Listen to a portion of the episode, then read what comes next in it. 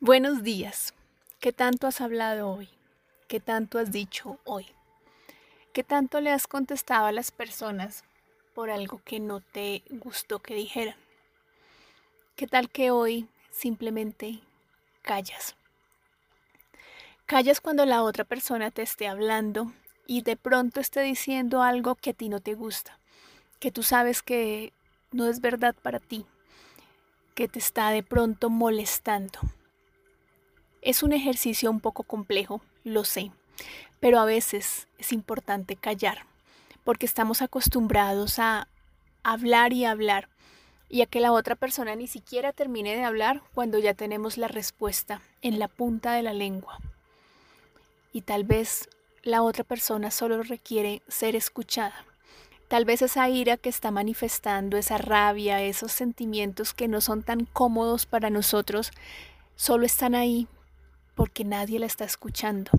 ¿Qué tal que hoy callas y escuchas a esa persona? Si está diciendo algo que para ti es molesto, es doloroso, no tienes que tragarte esas palabras de esa persona. Simplemente ese es su punto de vista. No tienes por qué alinearte con él, pero tampoco resistirlo y gritar.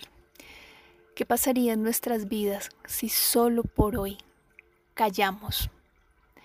No necesitamos responder a todo.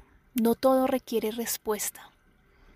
A veces la respuesta es simplemente escuchar a la otra persona.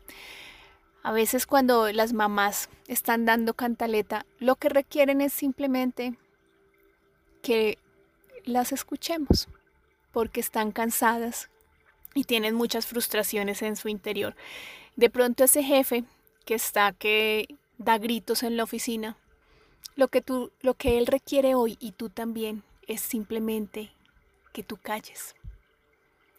Después se le pasará el mal genio.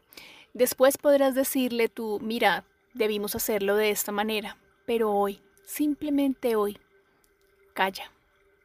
Callemos un momento y también callemos nuestra mente, porque a veces nuestra mente está llena de palabras.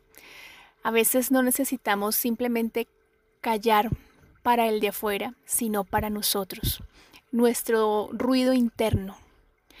¿Qué tal si hoy acallamos también nuestra mente?